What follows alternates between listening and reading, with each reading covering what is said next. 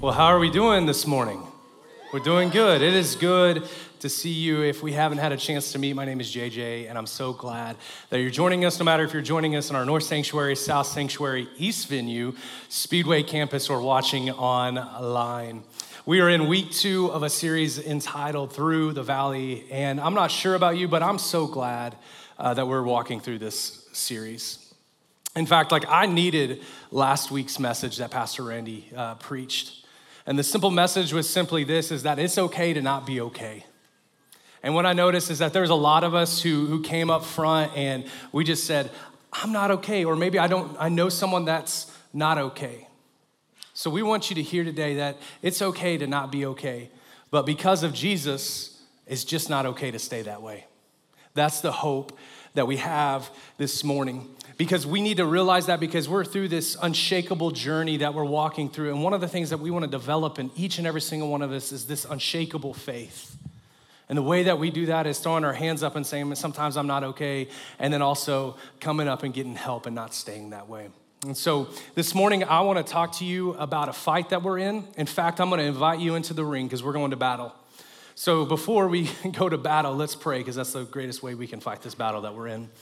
Jesus, we're so thankful. We're so thankful, God, that we have an opportunity to come and sing songs like, Great is your faithfulness to me. God, you've been faithful time and time again. You, you've done things over and over again in my life, and I know that you're doing the same thing in the rest of our lives. And so, Jesus, I just pray and invite you into this space and place. God, I pray, Lord, that the enemy who thinks that he has a right in this building would realize today in the name of Jesus he needs to be out of here. In fact, in your name, Jesus, I cast him out of this place. And so, Jesus, I just pray as we step into this arena, into this ring, that we would realize that the battle that we're fighting is a spiritual battle, but one that we have already won and that one that we can continue to win. And so, Jesus, just now through your word, not my words, would you come and speak to our hearts? It's in your name we pray. Amen. Um, a question I have for you today is, is Have you ever pulled a prank on someone and realized that after you pulled the prank that maybe you took the prank too far? Anyone, anyone like that? Like, okay, thank you. It, the rest of you, if you don't have your hand raised, you're gonna just think I, I'm the most horrible person in the world, okay? Like, uh, a few years ago, Dave Ramsey came uh, to our church, and don't worry, I didn't prank Dave because he probably would have made me show my zero dollar budget. I didn't do that. Um, actually, uh, he came, he preached, and then the day after, I was backstage. I was talking to our worship arts team, and I noticed there was a picture of Dave Ramsey. I'm like, why do you guys have a picture of Dave Ramsey? Were y'all like bowing down to it before like he came out and preached? What, what was going on? And they told me that the picture came um, from Melissa, who would, went around to the legends and would walk up to people and be like, hey, do you know who this is? And she shot these videos. We showed these videos in, in church. And so I got the idea. I'm gonna prank Melissa Legree, AKA Coach Kathy. And I grabbed a Sharpie and I took the photo and I signed it King Dave Ramsey. And she was on the student ministry team at the time, so I walked into her office and I said, Hey, how are you doing today? She's like, I'm doing great. And, and then I said, Hey, uh, Dave was here on Sunday, you know, and he saw all the videos that you did and he wanted to say thank you. So here's a signed photo of Dave Ramsey. Now, I'm not thinking that she's going to believe this lie, but she believed it. In fact, she put the picture up on her wall. She went home. She told her husband, Andy. She started telling all the students, like, I got a signed copy of Dave Ramsey's face, and was telling all our staff. And I'm like, uh oh. I, I, probably uh, shouldn't have done that. So I was like, ah, I got to go make this right. And so I went to her office. I sat down. I said, started having a conversation. And about midway through the conversation, I was like, I did a really good job signing that photo, didn't I? And at first, she didn't hear me. And then all of a sudden, mid sentence, she stops and goes, You? You're the one that signed this, not Dave Ramsey. I have been telling everyone that was Dave who gave me a photo. And I tell you that story today simply because I'm hoping that finally Melissa will forgive me for my wrongdoings. So, Coach Kathy, I am so sorry that I pulled a prank on you. No, I tell you that story because I want you to realize that there is a spiritual enemy out there who has pulled one of the greatest spiritual pranks on every single one of us. And the way that he pulls pranks on us is by lying to us. And the problem with him lying to us is not that he lies to us. The problem is that far too often we find ourselves believing the lies that the enemy tells us. And when we believe a lie, we enable the liar to multiply his lives in our life. And that's why I think the words of Paul are so important when he tells the church of Ephesus finally, be strong in the Lord and in his mighty power. Put on the full armor of God so that you can take your stand against the devil's schemes. For our struggle is not against flesh and blood, but against the rulers, against the authorities, against the powers of this dark world, and against the spiritual forces of evil in the heavenly realms. In other words, what Paul is telling us here is that we are in a spiritual war. And not only are we in a spiritual war, but we are fighting a spiritual force. We are fighting the enemy, Satan, the devil, whatever name you want to call him. And I think that's so important because what that means is that our spiritual battle isn't against our coworker or our neighbor. Our spiritual battle isn't against our friends at school. Our spiritual battle isn't against our parents or our kids. Our spiritual battle isn't against anxiety or depression. Our spiritual battle is against a real life enemy, and his name is Satan. And he wants to steal, kill, and destroy you. However, I want to make sure I'm clear today because I realize that there's so many of us that came down here last week and we're saying, I'm going through the valley right now. And the last thing that I want you to hear is that the only way you're gonna make it through the valley is to have a little bit more faith because right now the valley is super real to you. Maybe it's something that's happened to you in your life, some situation that popped up. Maybe it's a trauma that you continually are living through, or maybe just maybe it's something medical that, that you have. And, and I'm just gonna be really honest with you that it might not be the thing that you think it's gonna take for you to find healing. Yes, we need to have faith but we also need to get help. In fact, I know this because a few years ago I found myself on a moment where I walked through a very stressful, very overwhelming, uh, really a moment where I felt like I was about to burn out. And, and not only did I feel burned out, but I woke up one day and it just felt like my chest was just about to pop out of, out of my entire body. And so I did what I knew what to do in that moment. I, I prayed. I read God's word. I ate healthy. I decided to work out. I fasted. I did all the things that they would tell you to do, but I still did not find healing from the things I was walking through in the moment. And so, you know what I did? I tried harder. I tried to read my Bible a little bit more. I tried to pray. I asked people to pray for me, but still I did not find healing from the things that were happening in my life. And finally, I swallowed my pride and I went and got some help. And it was hard for me to go get help because for some reason I grew up in an environment where if you went and got help, that showed that you were weak. There's no pastor that ever should be that weak. But I reached out and I talked to a counselor that counselor gave me the tools alongside of the spiritual things that were ha- happening in my life and in the Bible reading and the praying, and then gave me some other tools to help me through the valley in that moment. And the thing that I learned and the thing I want you to hear today is that getting help isn't a sign of weakness, getting a help is a sign of wisdom. One of the wisest things that some of us can do today was simply maybe to go and sign up to meet with one of our counselors here at Westside. One of the wisest things that some, uh, some of you could do today was simply to be to join one of our care groups or even even an A2 community. We need community. So please hear me today. We need faith and sometimes we also need help. The two aren't at battle against each other. But still, I want us to realize this morning that we are actually in a real spiritual battle, which requires us to fight this spiritual battle with spiritual weapons, not just the weapons of this world. And Paul goes on in verse 13 and tells us, therefore, put on the full armor of God so that when, not if, the day of evil comes, you may be able to stand your ground. And after you have done everything to stand, stand firm then with the belt of truth buckled around your waist, with the breastplate of righteousness in place, and with your feet fitted with the readiness that comes from the gospel of peace. In addition to all this, take up the shield of faith with which you can extinguish all the flaming arrows of the evil one. Take the helmet of salvation and the sword of the Spirit, which is the word of God. We have a real spiritual enemy. And the greatest lie that he has ever told us and that we believed that, that is that he doesn't exist. In fact, 60% of Christians, there was a poll done recently that said 60% of Christians don't even believe that the enemy exists. And I want to draw attention that we actually have a real enemy. And again, his purpose is to steal, to kill, and destroy us.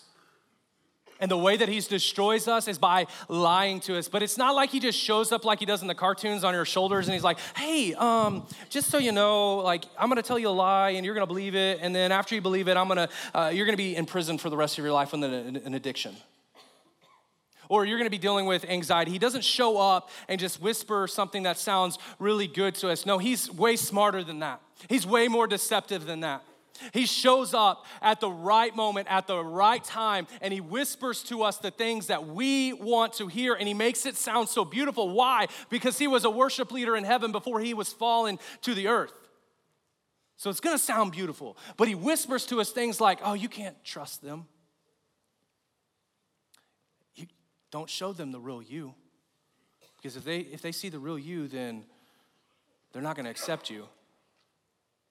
God, God doesn't really love you, does He? You're never going to find the one. And you're definitely never going to have and be able to have real intimacy. He whispers these lies to us. And as we believe these lies, what he does is he entangles us in those lies. And we begin to find ourselves in a place where we are bound by chains. And that's some bad news today. But here's some good news Paul reminds us that we have power to overcome his lies. In other words, we don't have to be chained to the things that he tells us. And all we have to do to overcome the subtle lies of the enemy is for us to take up the whole armor of God and put it on us. And the thing that I think that we really need to take up is the Word of God, which is our sword, the only offensive weapon that we have. Here's the problem with this, though most of us aren't picking up the Word of God. And I'm not talking about reading the Word of God, I'm talking about reading it, I'm talking about receiving it, and I'm talking about living it. We're not taking up our swords and fighting against the enemy. This is the most powerful weapon that we have as followers of Jesus.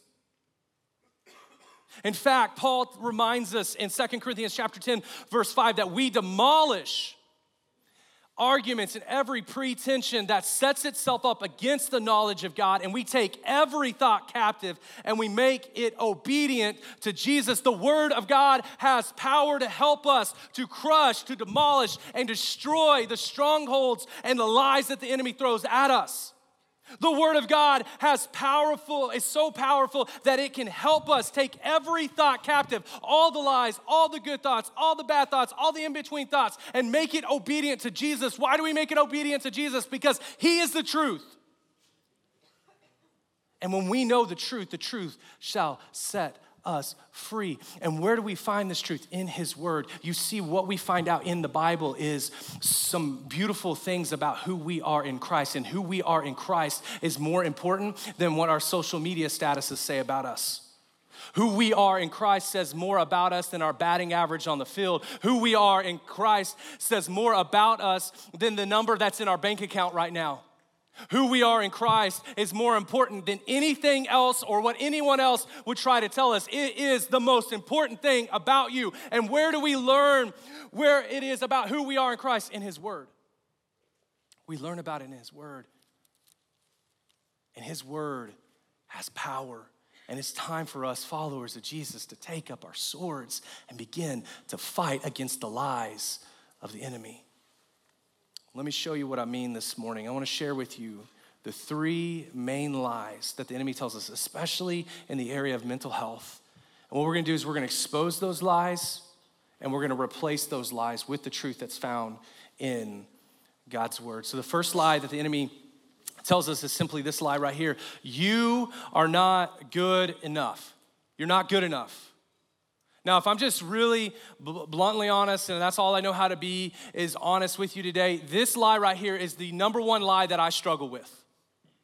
In fact, this week I found myself as I'm writing this message and studying that that's the, the only thing I could hear is this is not, you're not good enough. But if I give you even another example, a few weeks ago, my, my kids and I were wrestling in, the, in our home. We call it wrestle time. And it was fun. And we, have, we actually got a belt, which is really cool because the champion gets to have the belt. And I'm the champion, by the way, so just so you know. Um, but we were wrestling and my daughter like she jumped on me and jumped on my back and then she jumped on my lower back and started just like like oh you're a horse dad i'm gonna ride you and i'm like oh i'm gonna kick you off like it's and she began to do it and then her brother the other one he jumped on my back and started doing the same thing and i'm like ow ow ow and finally i lost it and i yelled at them and they cried and I set them down. I said, You guys need to be tougher than that.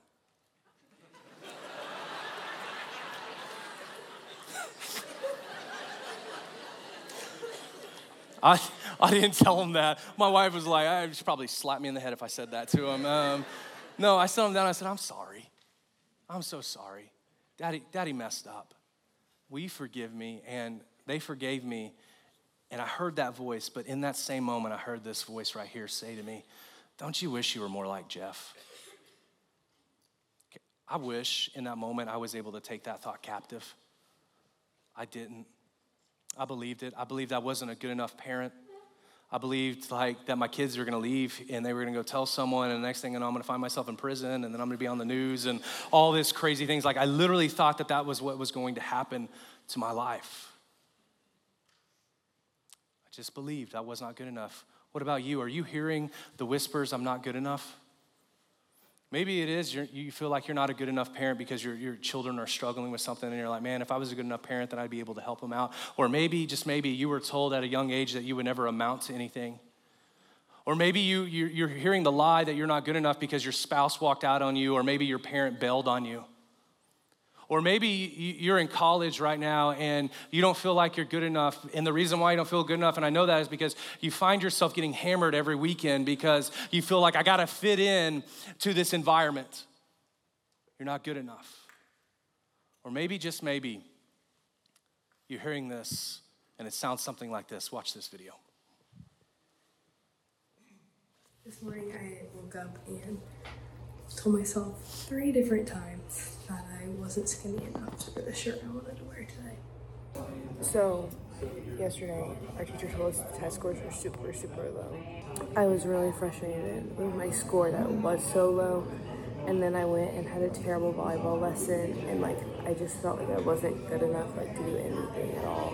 Okay, so I have a fear right now, and I forgot about my AP Euro test. So, fingers crossed that we do well. We're gonna do great. I'll be great. Okay, so for my sports med class, we are in my like the nutrition unit, and I'm a little taller and I have a more muscular build than most of my friends. I always have, and I've always felt insecure about that. But we were talking about um, like how many calories we need to eat um, in a day at lunch, and mine was a couple hundred higher than everyone else's. And I had to remind myself like you have three to four practices a week for volleyball and you're very active and you lift every day for, in school weights and it's okay that you're eating more because you're doing more than a lot of these girls at your table because it's their off season so it's normal for you to need to eat more calories um, I did it again this morning and I just keep finding myself constantly telling myself I'm not skinny enough to wear certain clothes or something just doesn't look good on me and I'm comparing myself to others so much. So, are you hearing whispers, maybe something like that? I'm not good enough. If you're hearing any of the message, I'm not good enough, I want you to know simply today that was not composed in heaven. The I'm not good enough anthem was composed in the pit of hell. Because what God's word tells us is that you are good enough in Christ. In fact, how good enough are you? It's what Paul tells us and reminds us here in Ephesians chapter 1, verse 4. He says that, For he chose us in him before the creation of the world to be holy and blameless in his sight. In love, he predestined us for adoption to sonship through Jesus Christ in accordance with his pleasure in his will. You are chosen. And did you see what Paul said about when God chose you? He chose you before the foundations of the world. Now, I want us just to really just take a moment and take that in because before God ever said light and light appeared, he chose you. Before he began to put the stars in the sky and the moon and the sun and the sunset and anything else in this entire world, he chose you. Before he created your favorite animal, God chose you in Christ Jesus. Before he even created Adam and Eve, he chose you. And when it says that He chose you, it means that He chose every single part of you the good things about you, the bad things about you, the in between things about you, the things that you find insecurities in, the things that you think that don't make you good enough. God chose every single one of those things about you. Why? So that you would be holy and blameless in His sight. That's what He chose you for. But he didn't just say, I choose you. He showed us. He put his money where his mouth is, and he adopted us. And now we're called sons and daughters. And when he looks at us, he doesn't say, oh man, they're not good enough. No, he says, that one's mine. She belongs to me. He belongs to me. And, and he's so proud of you. You are chosen, and in Christ, you are good enough. Still, the enemy wants us to believe that I'm not good enough because he wants us to believe the second lie. And the second lie is simply this is that you are alone. Have you ever felt that way before, that you're all alone? I know that I have. Back in 2016, my wife and I, we, we got pregnant with our first child. And and I remember, we went to the first doctor's appointment and we sat down and the scan showed up, and, but there was no heartbeat. And the doctor said, Why don't you come back in a couple weeks? And so we came back in a couple weeks, still no heartbeat. One more week. We prayed, we asked God, we begged Him, came back, no heartbeat. And in 2016, we miscarried our first child. And we felt alone. I felt like I was the only one who had ever walked through a moment like that. I felt like there was no one else that had ever, ever experienced that. And that lie didn't come from God, that lie came from the enemy. Why did that lie come from the enemy? Because he wanted me to be isolated from myself and from community. Do you feel alone? Like, like, do you look at how many followers you have on Instagram and then you sit in a room this size and, and you still feel like you're alone? Do you find yourself hearing the whispers of the enemy that, oh, I thought he said that he loved you and that you guys were going to get married, but why did he break up with you? Oh, you're alone. Do you feel like maybe you're the only one that's dealing with anxiety or depression right now? Do you feel like you're the only one that's dealing with whatever it is that you're dealing with? Because the enemy wants you to feel alone so that you will isolate yourself from God and from community. The truth is is that you need community and someone in community needs you. And the truth is is that you and I are never alone. In fact, we know this because in Psalm 139, David tells us this. He says, "Where can I go from your spirit?" Where can I flee from your presence? If I go up to heaven, you are there. If I make my bed in the depths, you are there. If I rise on the wings of the dawn, if I settle on the far sides of the sea, even there your hand will guide me, your right hand will hold me fast. We are never alone. Why? Because God is omnipresent which simply means that He is present with us always. And that doesn't mean, like, listen, if you're here today and you don't even believe in God, God is still present always with you. But if you are here today and you have a relationship with God, not only is God always present with you, but He's always present in you. That is the hope that Jesus has, and that is the helper that He sent us. We have the Holy Spirit living in us. So there's never a moment, follower of Jesus, that you don't walk into a room and have the Holy Spirit with you. God is with you. You are not alone, even though the enemy wants you to believe that you're alone. He is with you. Emmanuel now lives in us. And then the final lie that the enemy wants us to believe is simply this is your life is meaningless. So what's the point? This comes oftentimes when we feel like, man, it just seems like I'm going from one thing to another thing, and it just seems like everything's just stacking it upon itself. It's it's that moment where we're walking through the valley and someone walks up to us and they're like, hey, um, how are you doing? And this time you don't say, Oh, I'm fine, I'm fine. You kind of brush it off, but it's a moment where you say, Man, I'm really going through it right now. In fact, I'm going through it so hard that I don't know if I'm gonna make it through it. And whenever we go through uh, moments like that in life, it can feel like we're in the pit of the valley. It can feel like we're just in it in the pit of despair. And when we're in the pit of despair, it can seem like the only way out is for us to throw in the towel, to quit, and end our life. And if you're here today and you find yourself in the pit of despair, the pit of the valley, and you're like, man, the only thing I can think of to do right now is to end my life, I want you to know that there's hope for you.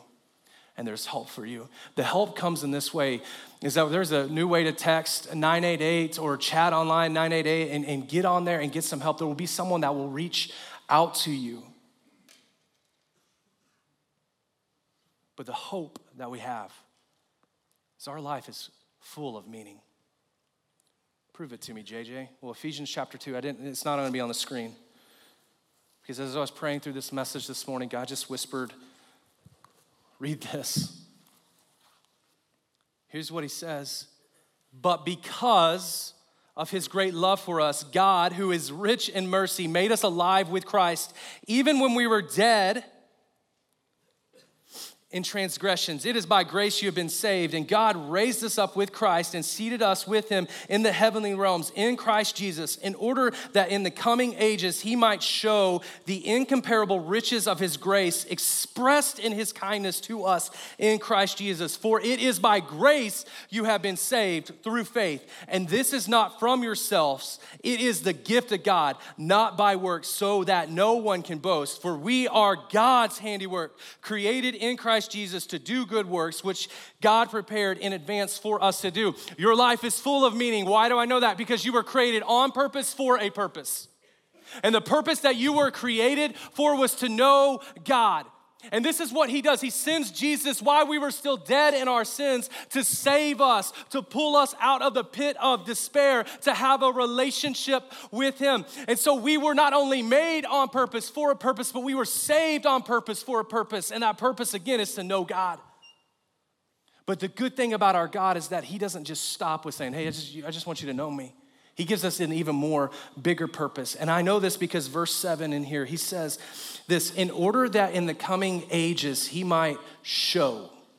I love that word show there because in the original language, it actually is the word display, and it's where we actually get our word trophy from.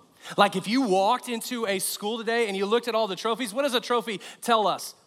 It tells us what has been accomplished, it displays something, it shows something. So, our purpose, on one hand, is to know God, but it is also to make Him known. Which means that when we walk into our jobs tomorrow, we have purpose. And it's to know God and make Him known. When we are changing the poopy diaper for the 15th time, we're like, oh, I'm tired of this. Your purpose is to know God and make Him known. When you're sitting in school and people are talking about you, it is to know God and make Him known. I'm not trying to belittle what you're going through. I just want you to understand you life is meaningful. And that meaning comes in a relationship with Jesus, still, I realize how hard it is when we're going through the valley. So, hear the promise of Psalm 23, verse 4, which says, Even though I walk through the darkest valley, I will fear no evil, for you are with me. Your rod and your staff, they comfort me. Did you catch that? Let's, let's leave this verse up here for just a second. Because this is not what it says. It doesn't say that, that God's gonna walk us to the valley, does it? It says that God is gonna walk us through the valley. So, whatever you're going through right now, I promise you, God is there and He wants to walk with you through it. He's not just walking you to it, He wants to walk you through it. And as you go through it, His rod and His staff, they comfort you and He whispers to you, You're not alone. And when we get through this, you're gonna have a story to tell the entire world of my faithfulness. This is what Jesus wants to say to us today. And why do we need that? The enemy wants to kill, to steal, and destroy you. But Jesus came to give you life and give it to the full. And he who is in you is greater than he who is in the world. Followers of Jesus, it's time for us to stop sitting on the sidelines and start fighting. It's time for us to stop allowing the lies of the enemy to take us captive. It is for freedom that Christ set us free, Galatians 5. So do not fall back into a spirit of slavery. We don't have to go back and allow him to take us hostage anymore. We can stand up and we can fight today. We can take up the word of God and begin to say, No, this is what the truth says. So, what lie are you believing? Think about it for a second. Because when you came in today, you're supposed to pick up one of these pieces of paper. You can pull it out now. And I'm going to invite one of our videographers to come up here on stage. I'm going to show you what we're going to do. See, on here, I've identified my lie. The reason why we need to identify the lie is God cannot heal what we conceal. He wants to bring healing today. My, my lie is simply is you're not good enough. It's the lie I've been believing this week.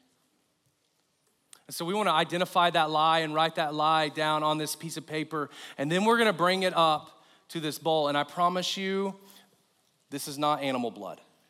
All right? I know it looks like animal blood, but it's just water that's been dyed red. But it's symbolic. Revelation 12, verse 13 tells us that we overcome the enemy by the blood of the Lamb and the word of our testimony. The greatest testimony that we could bring to Jesus today would be the lie that we're believing and bring it to Him and allow His blood to heal that. So, what, we're gonna do in a second, you write the lie, and then I'm gonna invite you to bring the lie to one of the bowls that's around us, and you're gonna place it in to this bowl. I want you to watch what happens. See how Jesus covers the lies? Man, I had a lie but in Christ Jesus, I no longer have to live with that lie. And then after you've taken that lie and you've put it into the bowl and it's disappeared because that's what it symbolizes, I want you to pick up one of these truth cards today. And then I want to invite you to come back to your seat and to, to worship God. The psalmist tells us that we worship, and as we worship, we have a high praise on our lips and a double edged sword in our hand. So we're gonna fight the enemy today. So, just a few moments, the band's gonna play, and then I'm gonna invite you to respond in the way that you wanna respond and bring your lies to Jesus today. So, Jesus, we're so thankful for what you've done. We're so thankful, God, that we don't have to believe the lies. We do not have to allow these lies to tangle us up any longer but that through you, we can be free. So, as I said in the beginning, Jesus, I'm, I'm asking you in your name that if there's any enemy, any, any person in here that's evil, God, that like oh, you would just cast them out right now. They have no place in here. They have no place over our minds. They have no place over our hearts because God, you want to free us today. So I pray for my brothers and sisters and myself as we stand up to fight. I know how hard it is to fight because I've been fighting all week. So, Jesus, give us the boldness to live in who you call us to be. It's in your name we pray. Amen.